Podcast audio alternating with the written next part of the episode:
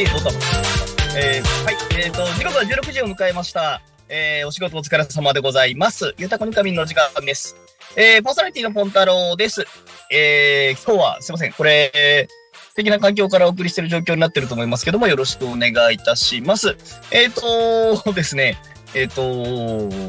ざっくり言っちゃうと、えっ、と、今横浜からお送りしております。えー横浜からお送りしているんですけども、えっ、と、車の中から結局お送りしております。はい。えー、音声など皆さん問題なく届いていますでしょうかえっ、とですね、なんで車の中やねんっていうところについてはですね、あのーいろいろ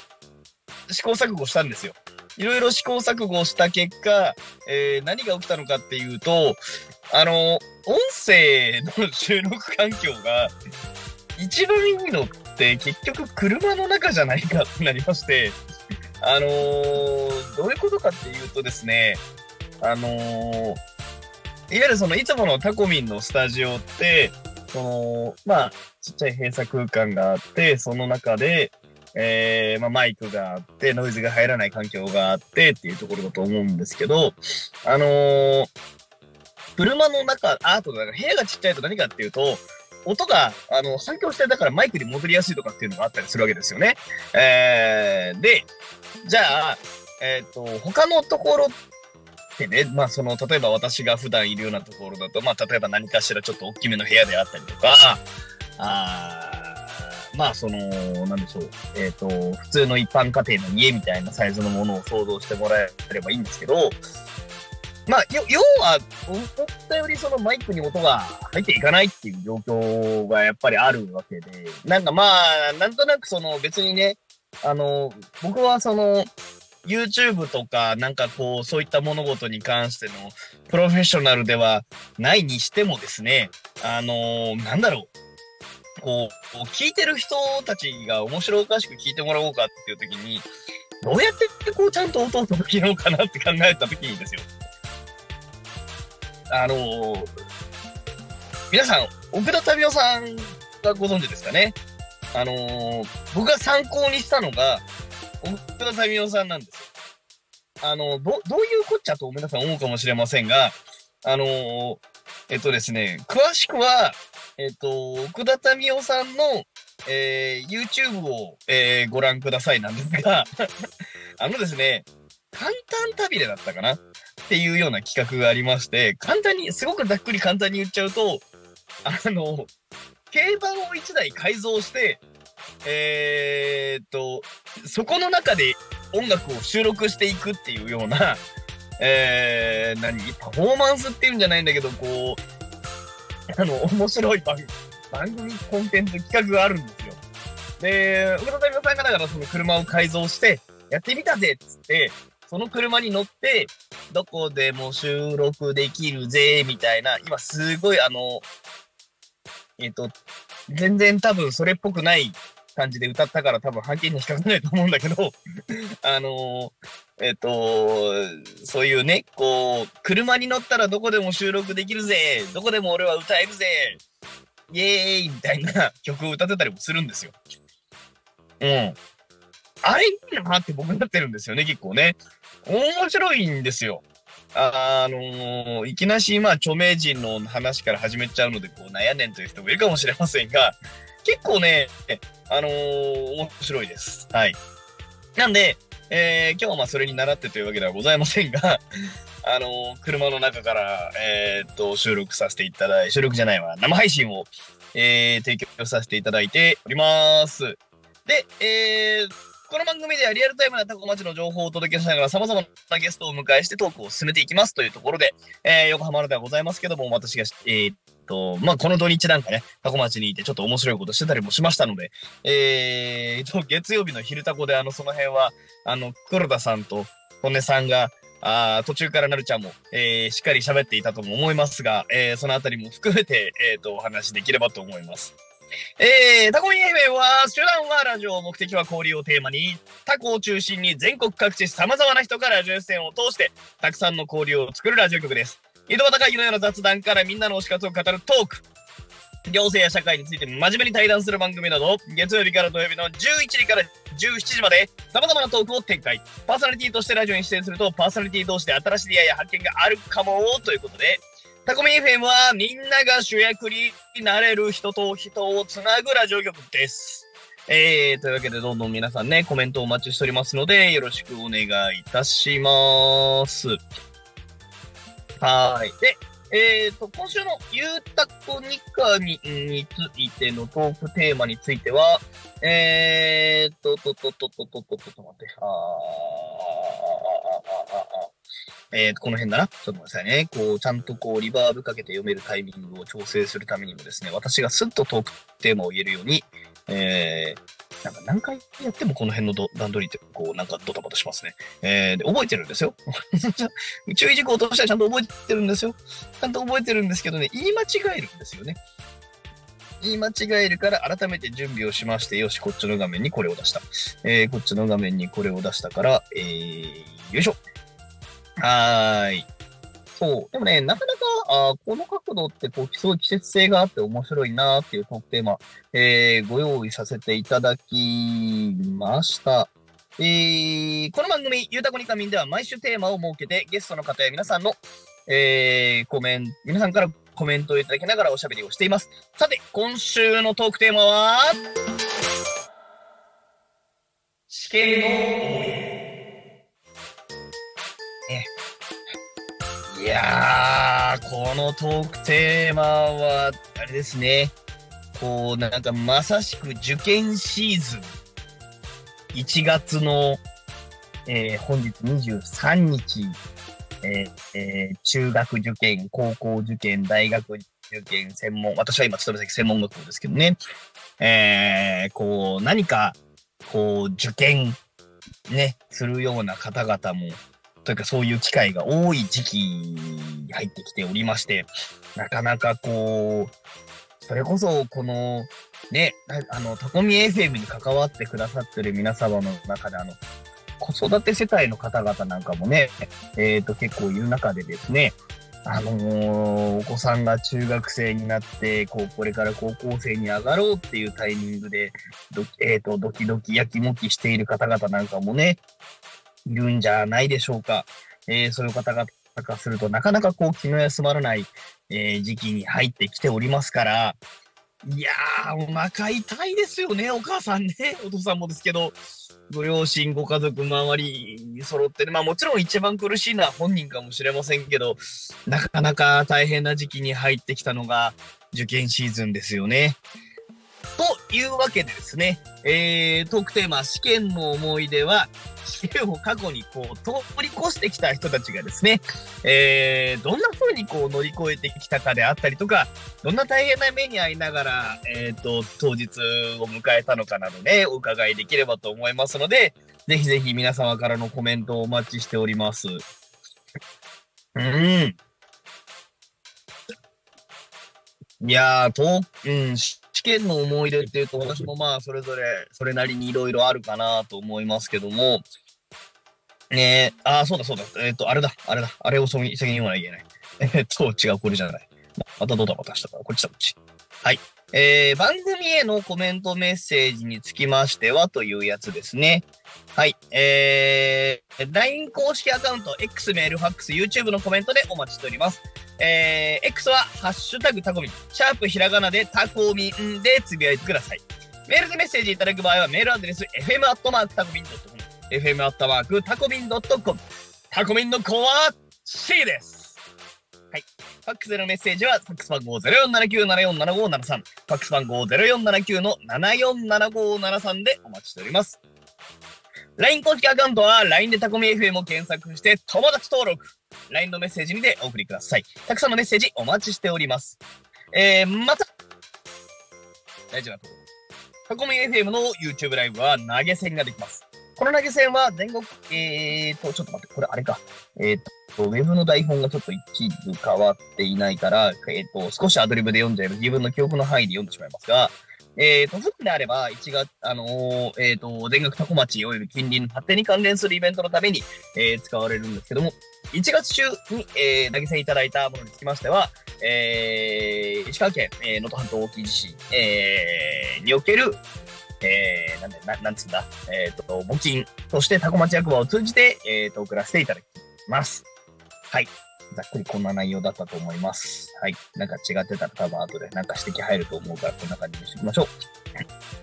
う。はい。というわけでですね、まあ、あのー、私のまず、あのー、私自身って受験の機会は、受験というか試験ですね。なんだろう。あのー、えっとね、一番最後に受けた試験ってなんだろうねって感じなんですけどね。あのー、多分、さっと出てくるところとしては、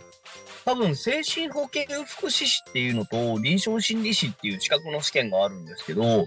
まあ、例えばどっちもあのー、大学院、臨床心理士は大学院出てたし、精神保健福祉士はね、そのコースの専門学校に40万ぐらい払って、3ヶ月ぐらいなんか勉強して、ただ、勉強し終わった後にね、どっちもね、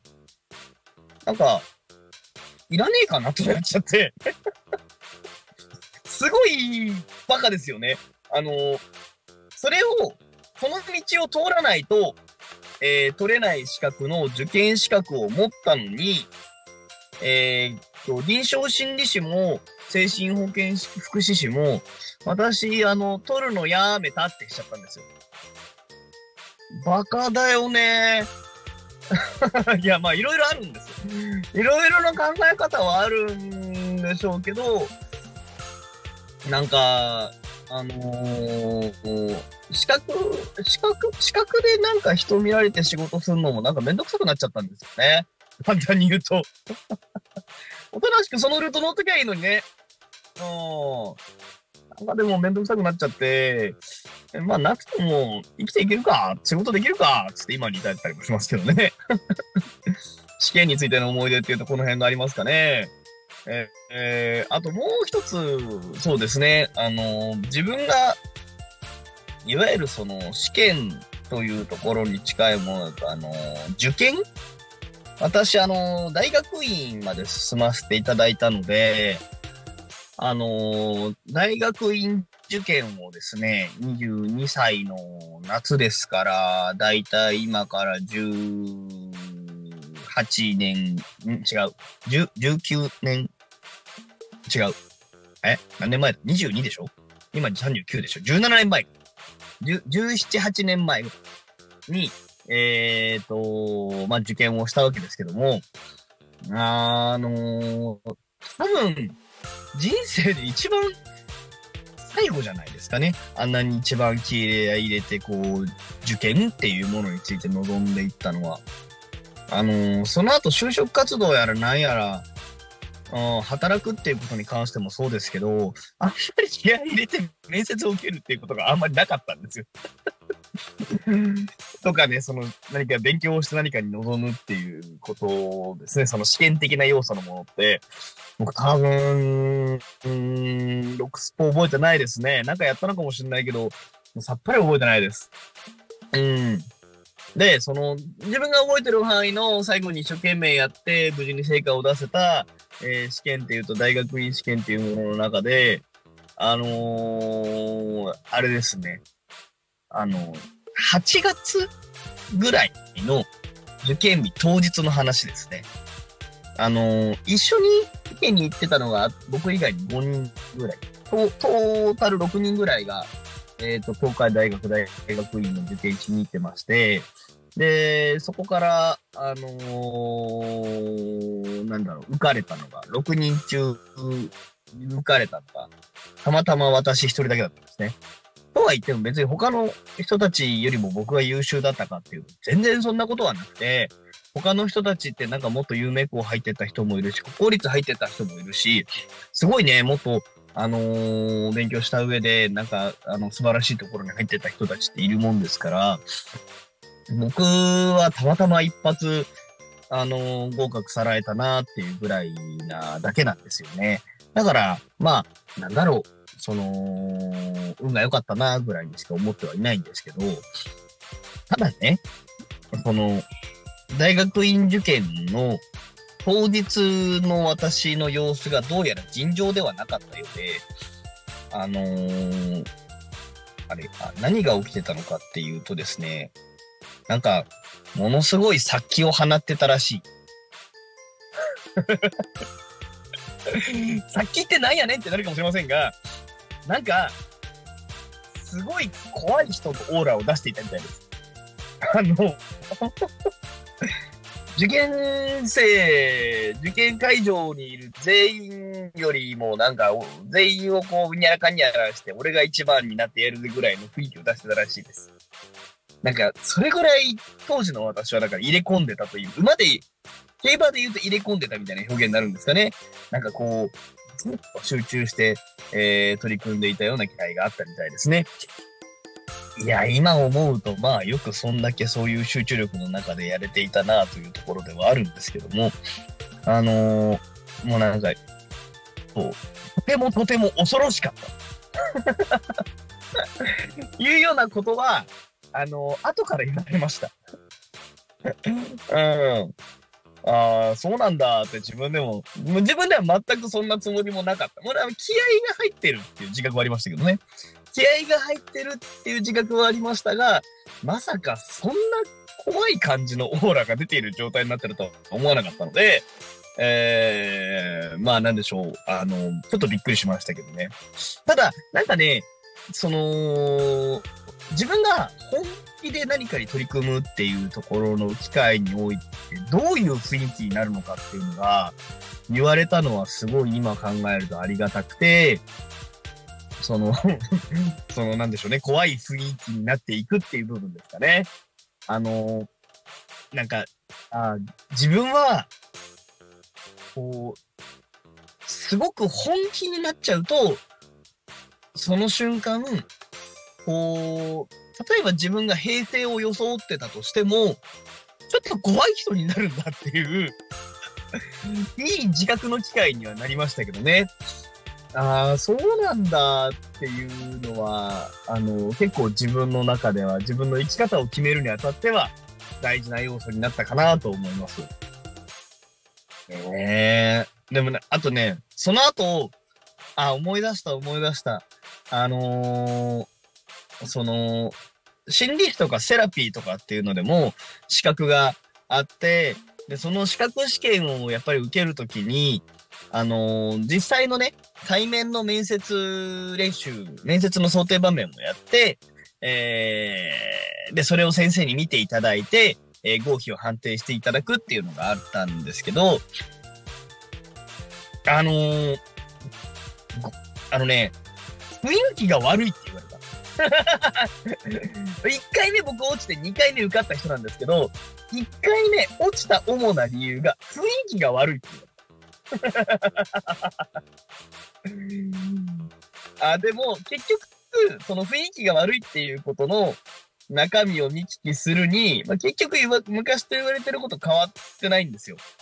その、怖い感じの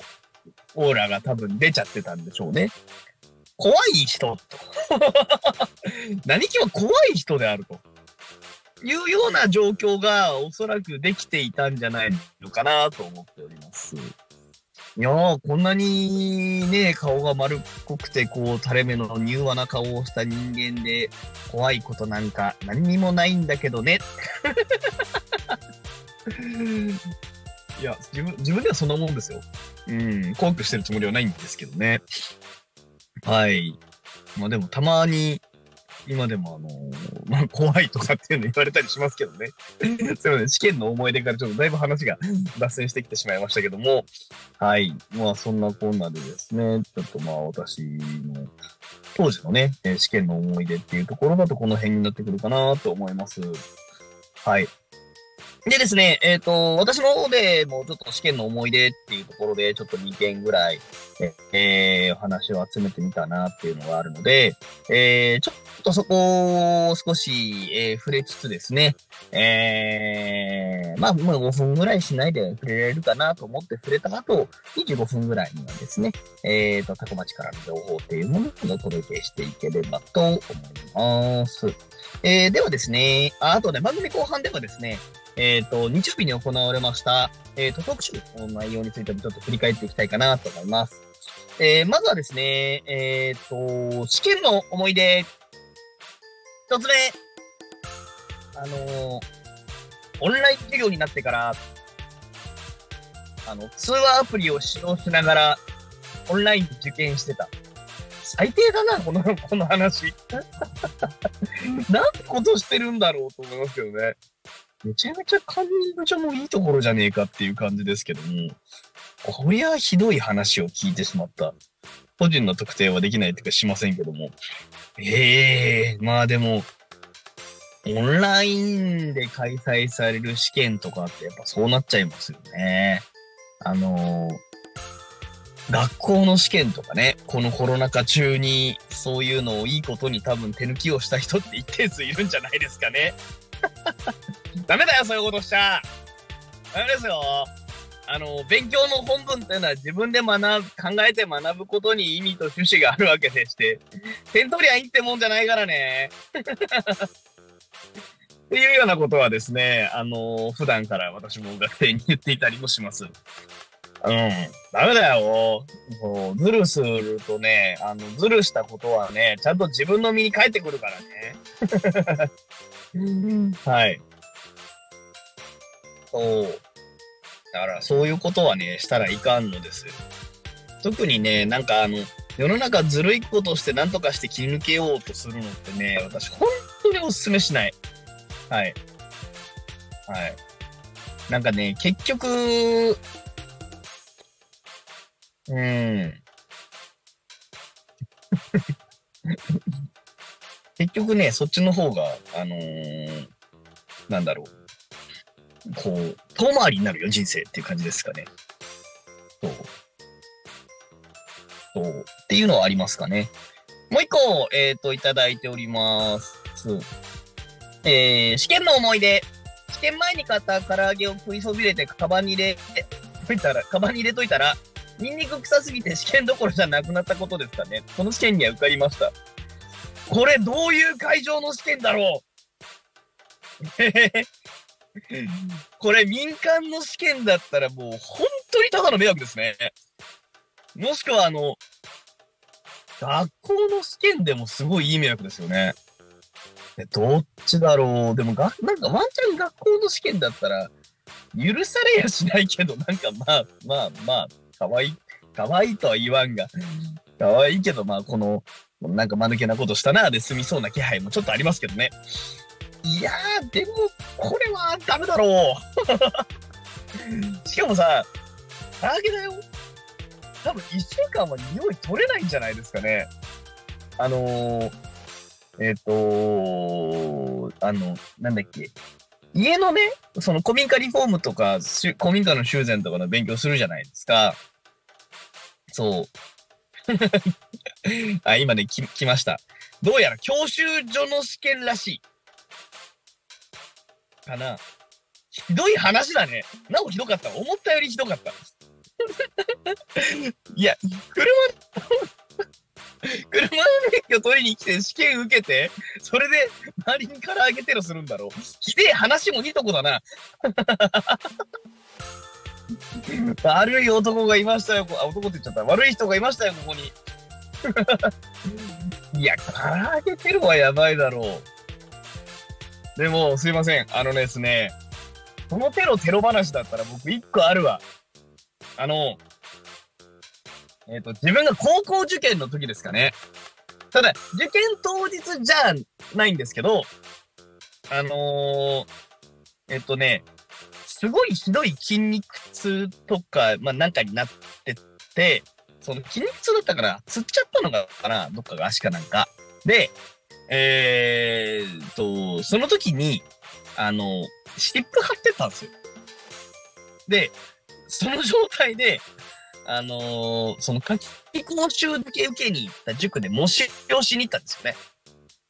そしたら、で、要は普段から全然顔を見ない環境で、ちょっとだけ知ってるぐらいの関係性のところに、あのー行って、行ったわけですよ。そしたら、なんか、湿布臭くない？ってなって、あ、ごごめんなさい。あの、すいません。ほんとすいません。あの、湿布貼ってますって言って、なんか、すごいみんなからブーイング食らいましたね。そりゃそうだよね。だってさ、その、まあ、もし本番じゃないとはいえさ、そのわざわざお金払って行ってる夏期講習とかそういうところで受けてる模試なのにさ、その他人の湿布の匂いで邪魔されるわけですからね。これは本当に申し訳ないことしたなっていうのはちょっとありましたけどね。あのー YouTube のコメントでも結構です。えー、唐揚げ臭いのと湿布臭いのどっちがいいか。どっちが嫌か。えー、YouTube、LINE 等々で、えー、Twitter で X も噛めませんが、コメントいただけましたら幸いです。はーい。えー、で時刻は16時26分を迎えました。というわけで、あれかな？そろそろあれの時間をします。タコ町の気象情報をお伝えします。します。します。します。えー、よいしょよいしょよいしょ。えー、てかあの、ここ、わお。わお。皆さん今、暇な人、暇な人？えっ、と、お時間ある人は、えっ、と、今日明日の天気予報、もちろんご覧ください。多分これ、関東近郊全部なんだろうな。何これ？ちょっとやめてほしいっすっていう感じなんですけど、本日の天気は最高気温13度、最低気温3度、えー午後の降水確率は20%ということで、えー、まあまあまあまあ、今日一日過ごしやすい日だったかなという感じでしょうか。えー、高町の空も、えー、空模様的にはまあなんか雲があったりなかったぐらいのところで、えっ、と、大きな、なんでしょう、えっ、と、天気の崩れもなく一日過ごせたんじゃなかろうかと思っております。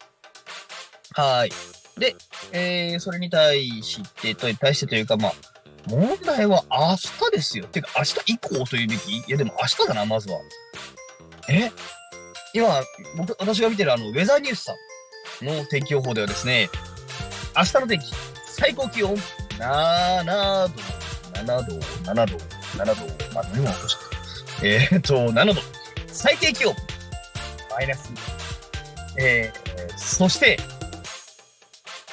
これは、どうなんだ ?0 時。明日0時の天気予報に、雪マークがついています。だから、つまり、どういうことかっていうと、明日の朝運転してお出かけする方、えっ、と、路面の凍結ご注意ください。いや、もうすでにですね、実は、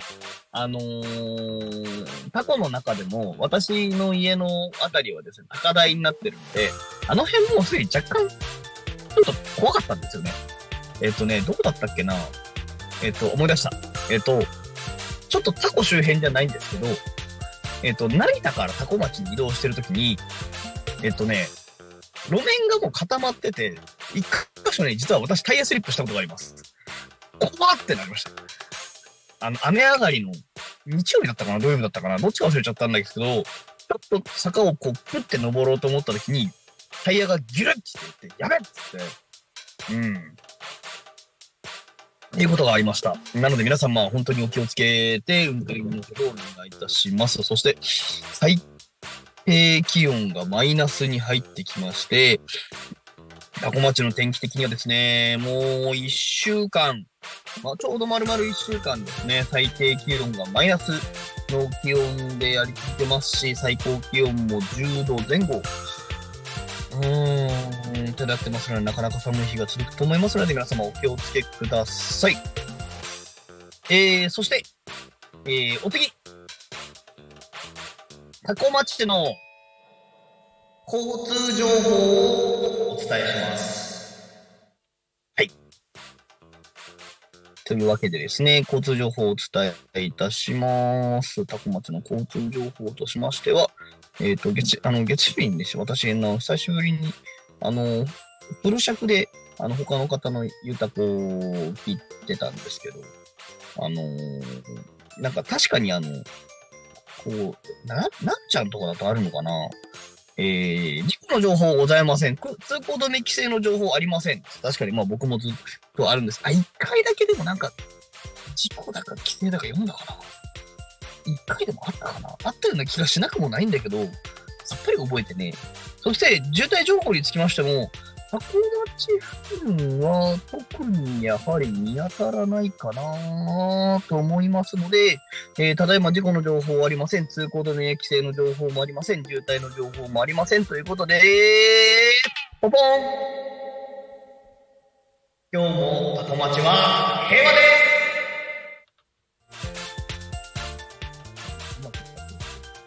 です はーい。ね、タコ町、あの、タコミ FM のスタジオから見える景色っていうのについても、まあ、勝手に晴れだと信じておきましょう。えーっと、雨かな？雨じゃないと思いますけどね。晴れだと信じておきましょう。で、えー、まあ、横浜の景色をお伝えしたところであまり皆さん楽しくないかもしれませんが、今すいません、車の中だからすごい首をかしげて空を見上げてるわけですけど、まあ、青空と言いますか、雲がまあちょろちょろあるかなぐらいで、基本的には晴れとなっております。えー、いいんじゃないかな。いい感じじゃないかなと思いますね。はーい。というわけで、まあ、無事にタコ町平和でございまして、えー、ここで地域のお知らせでございますっていうことなんですけども、私が、えーと、まあ、遠方でやることがありますので、ちょ、あの、もう諦めて、あの、自分の告知をしていきます。あの、自分の告知と言いますか、タコ町移住コーディネーター連絡協議会からの告知になります。えーと、2月の18日、えー、あ、ごめん、その前にもう一個あったもう一個これの話をさせてくれあれでもこれ一番最後に言ったらいい内容か一番最後にしよう、こっちは。タコミンだから。えー、タコミンの内容だから、これは一番最後にしよう。先に、あの、移住コーディネーターとして一個告知あります。えーと、タコ町、たえー、千葉県タコ町移住モニターツアー参加申し込み受け付けております。えー、日程としては2月の18日でございます。えー、まあ、古民家を、えー、ぶっ壊してみよう。壊してみよう。違う、タイトル、タイトルに語弊があるけど、なんかオリジナルのタイトル忘れちゃった。えーと、古民家をいじくり回す体験だった。はい。えっと、あの最近ちょっとぶっ込みすぎて誰かにそのうち怒られそうな気がするなんてでございますが、えー、古民家いじくり回す体験が2月の18日にございますので、皆様よろしくお願いいたします。お申し込み等につきましてはですね、えっ、と、まあ、タコミンからお問い合わせいただいても大丈夫ですし、えっ、と、私の方に何かあればお申し込みいただければと思います。おー、言ってたら、言ってたら、天の声さんから、えっ、と、素敵な告知物についていろいろいただきました。ありがとうございます。素晴らしい。えー、じゃあその調子に乗ってもう一個ぐらい言っちゃおうかな。もう一個ぐらい言っちゃおうかな。昨日、なんか月曜かなんかに、あれを言ってるのは見たんだよな。あの、漢字の読めない神社の、神社、お寺さんの、えー、イベントについて、私もこれ確かちょっと読んだ気がするね。えー、あ、ワークショッの案内がある。あー、これもまあ、でも今読んじゃおうかな。えっ、と、2月の12日、月曜日祝日、13時30分から16時、えー、会場はタコラボ、えー、タコ町タコ244、2444の1、えー、参加費500円から1000円で、ワークショップフェスが開催されます。えー、チョークアートキャムオリジナルコースター、ハチコオリジナル花瓶。これあれか、ハチコさんのオリジナルキャビン、えー、花瓶か。で、チョークアートキャムさんのオリジナルコースターですね。なるほど、なるほど。ミオルさんの手作り小物と、ダーマツムツミさんのアルファベットレジンキーホルダー、マル、マリモさんの一丁への仮面を描こうですかね。あ、ごめん、これ出店側で一人紹介したいのがいるかも。うん。っていう感じがちょっとそういえば一見あった、あるな、これ。でもなんかもういっぱいかな。えー、はい。あのー、なかなか面白そうな、あれだし、月曜日祝日だから何日もいけるかな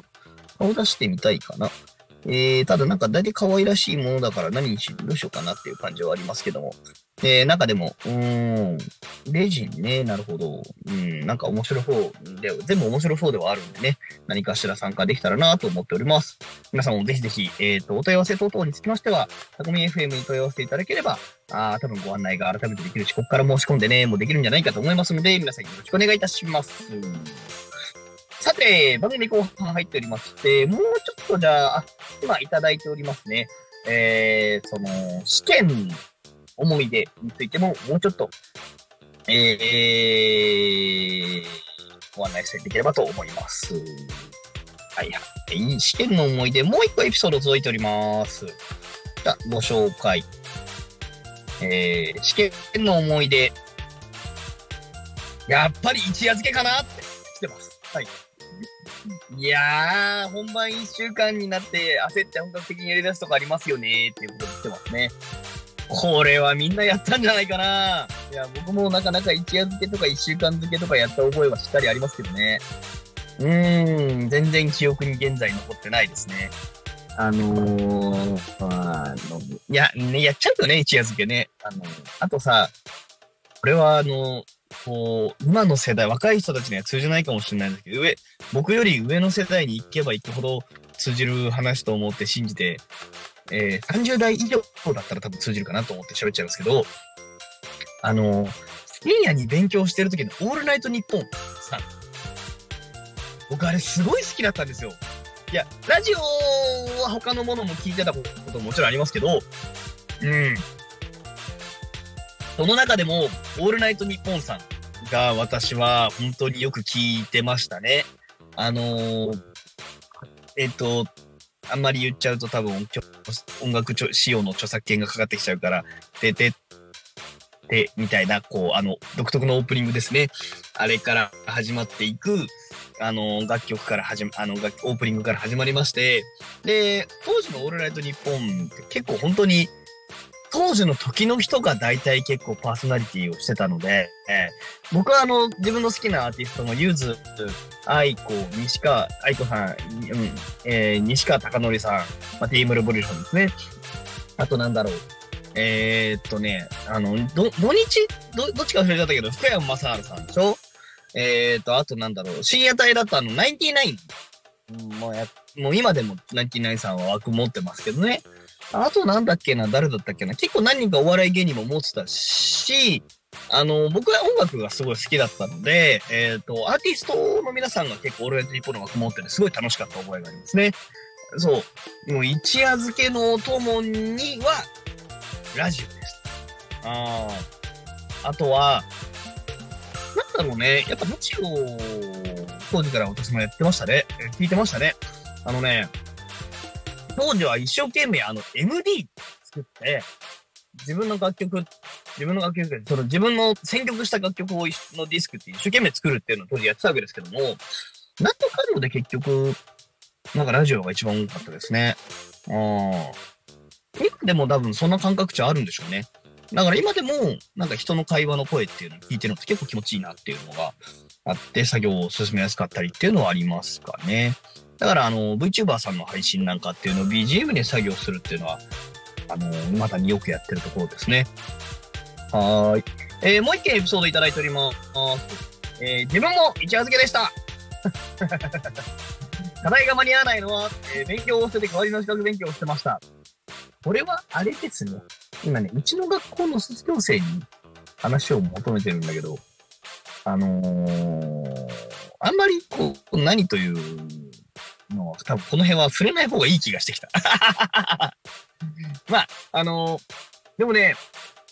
まあ、ど、ど、あんまり細かい話はできないんですけど、その今資格勉強の話してるじゃん、なけど、学生からもね、届いてるわけ元学生か卒業生からも来てるトピックスなんですけども、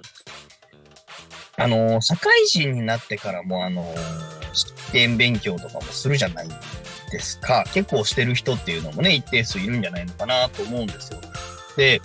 あ、あのー、企画って何のためにあるんだろうって、僕、今日ね、最初の、こう、自分の、えっ、ー、と、試験の思い出っていうのの冒頭で、精神保健福祉士と臨床心理士を取るのをやめましたって僕言ったと思うんですよ。うん。これね、まあ、精神保健福祉士さんはあるんだけど、臨床心理士って確か厳密に言うと業務特選がないんですよね。今でもないのかな？わかんないですけど、10年前、15年前の段階でもまあなかった気がしますよ。で、業務独占、いや、すごいごめんなさいね、真面目な話をしてますけど、あのー業務独占がないってどういうことかっていうと、その資格じゃなきゃできない仕事ってないんですよ。要は、業務独占っていうのがあると、この資格を持っている人しかやっちゃいけませんっていうお仕事があるんです。一番わかりやすいのってお医者さんですよね。医師免許持ってなかったら人の体をこうにメス入れたら犯罪者ですよね。障害罪になっちゃいますから。簡単に言っちゃうとこういうことです。うん。なんですけど、要は相談っていう業務を担う専門家、あー臨床心理士なんだけど、えっ、と、業務独占がないんです。だから別にカウンセリングとか相談業誰やったっていいです。現状。あの、化粧品のカウンセリングなんかっていう言葉もあるじゃないですか。キャリアカウンセリングとかっていう進路の相談とかもあるじゃないですか。カウンセリングって別に誰やったっていいんですし、まあ僕もね、そういう世の中の方がいいと思ってる。うん。で、あとその反面というか、そのついでにというかだと、あの、まあ推進保健福祉さんはちゃんと業務独占があったりするんですけど、福祉職とかって、あの、うかつにその仕事ついたら稼げると思ってるとダメで、あの安定してずっと仕事はあるよ。この仕事をしてたら多分食いっぱぐれるっていうことは僕はないと思う。うん。だって高齢者増え続けるし、病気の人も増え続けるから、うん、食いっぱぐれるっていうことはなかなかないと思う。体壊したりしなければね。うーん。ただ、僕はね、僕の考え方の話であってね。で、将来自分がその仕事をずっと続けるかって考えたときに、迷っちゃったんだよね。うん。迷っちゃって、その迷ったまんま、受験勉強をしながら受験しちゃったから、まあ正直落ちちゃったんですね。で、自分の実力不足もあるわけですよ。でも、あの持ってたら多分別の仕事してたと思う。今みたいになってないと思います。なんでかっていうと、持ってたら多分その仕事をさせられるから。だから僕、臨床心理士持ってなくてよかったって思ってることとかあるもん。うん。あの、あとあの、認定心理士さんとかって国家資格もできてるんですけど、あのー持ってなくてよかったって今思ってるもん。いやー、聞かれる人に聞かれたらすごい怒られること言ってる。うん。だってあの、なぎさんいい加減認定心理士取ってよって、もう、まあもう言われなくなったけど、認定心理士の資格ができた当初は、言われましたもん。なぎさん取んないの？とか、勉強しないの？取りに行かないの？つって。いらない、取らない、やんない、つって。だって、認定心理士じゃなきゃできない仕事ってあんの？え、病院で雇われたりとか、学校で雇われたりとかでしょ？それでできるお仕事って。僕やんないもん、それもう。つって うん。いらない。で、もう一回だけ説得されたことがあって、あのー僕がそういった資格を全部すっ飛ばして、いらないっていう状況で、その自分の勉強した知識と経験と、あの、いろんな企業さんとお話しさせていただいたことの経験値に基づいて、自分で仕事を取ってきて自分で仕事広げちゃったもんだから、あのー、何せそれを、こう、認定心理士コースの人に話してくださいって言われたことがあるんだけど、嫌だ。いらない、嫌だ。あの、別に、あのだってそれ話してくださいっていうことは、話すことはいいよ。話をしに行きたいっていうのはありますよ。でも、僕その話を認定心理師を養成コースで話すっていうことは、僕認定心理師持ってなきゃいけないし、認定心理師試験受けろってことでしょあの、もらえるんならやるよ。もらえないでしょやんないっつって。だって取っても別にお金増えないもんっ、つって。やめちゃった。そう。っていうのがね、自分の経験値であったから、資格試験とか、結構否定的だったんです。否定的だったんですけど、世の中の他の業界、ちゃんと資格が意味をなしている業界とか、とか、あとその、例えば、食品衛生、えー、責任者とかね、えっ、ー、と、なんかこの、その責任を負える立場になれる資格っていうのがいくつかあったりするわけですよ。難しいかどうかはさて置いといたとしてね。いや、この資格は大事ですよ。うん。これはね、ちゃんと勉強しなきゃいけない。ちゃんと取に取らなきゃいかんですよ。僕もその飲食周りのイベントごとなんかっていうのは今、だにやってますし、関わってますけど、食品安全衛生管理士だっけ？違うな、名前違った。これ間違えると怒られるかな。えっ、ー、と、とりあえずはね、あの、1日で受講して発行してもらえる、食品安全衛生責任者講習でしたっけ？なんかそんな感じの名前のやつ。あれは、もう10年以上前ですかね。えー、もう10年ぐらい前になるのかな取らせていただいて、ちゃんと持ってます。はい。えー、とか、あのー、IT の業界とかだと、やっぱりそのセキュリティって言われるものについての専門資格とかあるわけですよ。とか、あとは、あの、IT の業界のなんか私も今、割とこう、育成する側になってきてすごいやっぱ面白いなって思うのは、やっぱすごいいろんなものが体系化ちゃんとされてるなってすごい思います。うん。だから、あの、IT か、そういった分野ですね、に進みたいなっていう人は、あの、僕はもうすごい口酸っぱく学生にもあの、IT に転職したいっていう人の相談に乗るときもそうなんですけど、えっ、ー、と、基本情報技術者試験って言われる、いわゆる F インとかって言われるような、あものについては、ちゃんと取るように。あれあの、その業界の人権だから、つって。思ってないけど、持ってないけど、ということはあります。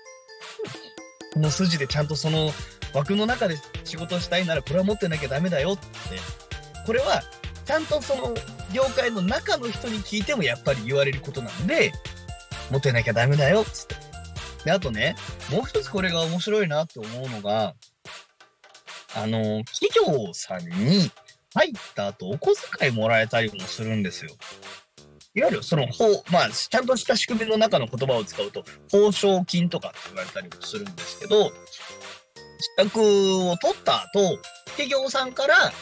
あのー、よく勉強したねっつってお小遣いポッってもらえたりとかっていうのをやってる会社さんもあるんですよ。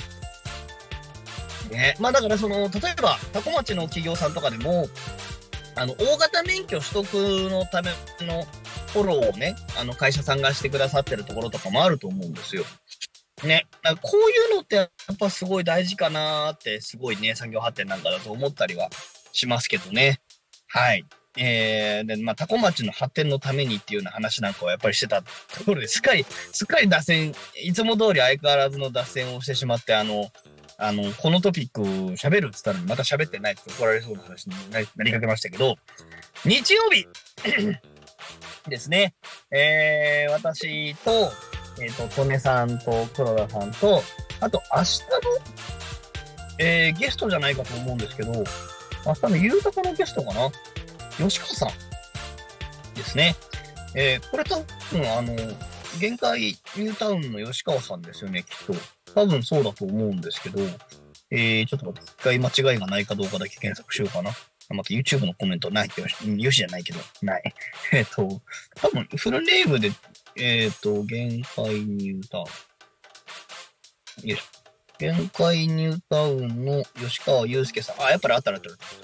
そう、吉川さんと、えっ、ー、と、利根さんと黒田さんと並木の4人で、昨日はタコ町でと、昨日違う、日曜日にトークショーしました。で、そこの感想振り返りについてはですね、えっ、ー、と、とね、とねさんと、えー、すぐる代表が、あのー、月曜日の昼とこでお話しされていたりもしますので、あのー、ぜひ喋っていただければと思いますし、あのー、あの空間において多分一番忖度をしなきゃいけなかったの多分、本来的には私なんですよね。だって、えーと、吉川さんはね、だってあのー、今は横島ひかりにお住まいだし、別にタコ町さんと一緒に何かお仕事をしてるわけが多分今はないかな？えー、し、まあ、すぐる代表も別にタコの中ですごく活躍されてはいらっしゃいますけど、あのー、別にまあ、あの、何か、じゃあ立場をいただいてるか、今ないんじゃないかな？トネさんもまあ多分ちょっと違うかと思います。トネさんもまあ、あの、まあ、トレさんはでも移住者としてね、えー、活動されてらっしゃるっていうところの中なんですけど、私の場合、小町移住コーディネーターで連絡協議会の代表を仰せ使ってる人間なんですけど、あのー、堂々とズバズバと言っちゃった。言っちゃった えー、あただ、一個注意事項ね。あの、いや、ナミさんもズバズバ言ってたねって月曜にあの二人も言ってたけど、あの、僕は普段からの発言として、誰かに対しての誹謗中傷だったり、誰々が悪いっていうようなことは、基本的には言わない。あの、何々が悪いは言うよ。だから、あのー、なんだろう。正直言っちゃうと、こ、こ、こだけは別にこれから堂々と情報発信していくから決めたから、これはもう言うんだけど、もう、もう、あの、空き家バンクやめませんかっていうのは僕はもうね、先月ぐらいから言い始めてるんですよ。移住コーディネーターが動きづらいから、あるんならちゃんと使うだし、ないなら、もう、あ、あったら使わなきゃいけなくなるから、僕ら使いづらいから嫌だって言ってるんだけど、やるんならちゃん、あるんならちゃんとやんなさい。あのー、ちゃんとややめなさいっつって。でも他の自治体もやめ始めてるから、もういいんじゃないですかっつって、タコマチャクバさんに提案したりとか、実は、一コディネータ連絡協議会の立場から実はしてるんですよ。でもだからって言って、タコマチ役場の人たちが悪いかって言ったら、全然そんなことはないんです。あの人たちはものすごい一生懸命やってくださってますから、あの人たちが悪いっていうことは僕は嫌です。絶対そんなことはないから。ものすごい一生懸命やってくださってますからね。そう。だけど、私が仰せ使ってる移住コーディネーター連絡協議会っていうものもそうなんだけど、国家を出せていないものはやらなきゃいけないんじゃないですかっていう話なんかをしてるんですよね。そう。それは自分の移住コーディネーター連絡協議会についても、私は、私が思った水準までは効果が出せてないから、場合によってはもうやめま、やめなきゃいけない可能性ってあるんじゃないですか勇気ある決断が必要ですよ。本当に言ってる。本当に言ってる。うん。そう。だから似たようなことっていうのは他にもやっぱりあってやめなきゃいけないところはやめなきゃいけないんじゃないですか？力、ここに注力するって言うんだったら注力しましょうよっていう話なんかはしてるんですよ、普段から。し始めたんですよ。去年ぐらいから。そう。だから、今年から、うんね、そんな話なんかでもっと、もっと踏み込んだえぐい部分を日曜日にこう、やっなんつってやってきてたわけですけどね。はい。まあ、あの、またこういう機会があったらちょっと喋っていきたいなとは思ってますけどね。あんまり喋りすぎるとなんか攻撃的な人と思われそうで、怖いね。はい。というわけで、えー、時刻は16時52分を迎えました。タコミ FM は月曜日から土曜日の11時から17時まで、リスラジでリアルタイム放送しております。放送した番組はすべて YouTube と各種ポッドキャスト、Apple、Spotify、Amazon Music、スタンド FM にて、聞き逃し配信で楽しむことができます。この番組が終わりましたら、本日の放送は終了し、また明日の11時より放送がスタートします。えー、明日、11月24日の番組の放送予定としましては、フィルタコリカミン、えー、なるだけ代表取締役、乱入大歓迎でございます。えー、ヒンタコリカミンは11時から12時ですね。えー、その後12時から12時20分、えー、森のうちチッチプラジオ、えー、その後12時半から12時50分、桜咲く桜オーディオ、えー、ですね。その後、13時から13時30分、フォレストオートともり社長の社長ラジオ。いいですね。これ僕読み上げたい。これ、社長ラジオって、あの、番組ジングルちょっとやりたくなるんですこの音の響きがいいです。えー、14時から14時30分、えー、コクレプレゼンツ、えー、グリコと楽しく学ぼうのコーナーです。えー、続きまして、15時15分から15時25分、えー、田舎を田舎らしく、東香川ローカル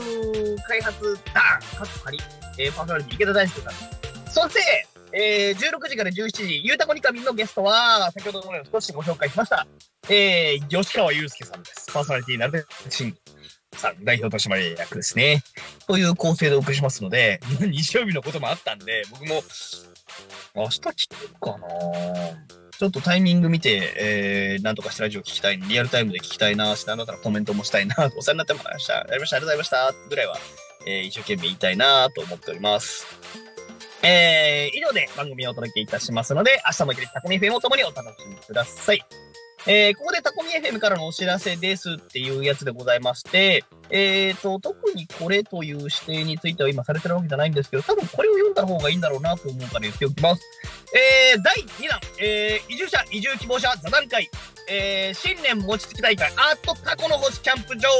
僕も行きたい。えー、けど行けない。1月の26日金曜日10時から、10時半から13時半の予定、えー、お一人2500円、えーの予定となっております。お申し込みにつきましては、どっかに多分何かが流れていると思うので、タコインの公式ページとかに画像上がってるかな？えー、わかりませんが、いやいや、もうね、絶対タコのお子さん楽しいのと、キャンプ行ったらもうタコので餅つき楽しいから、ぜひ皆様お楽しみください。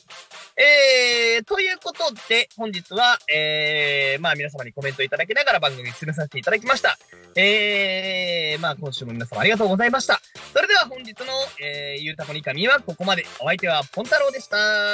またねー。ありがとうございました。車スタジオを楽しみ。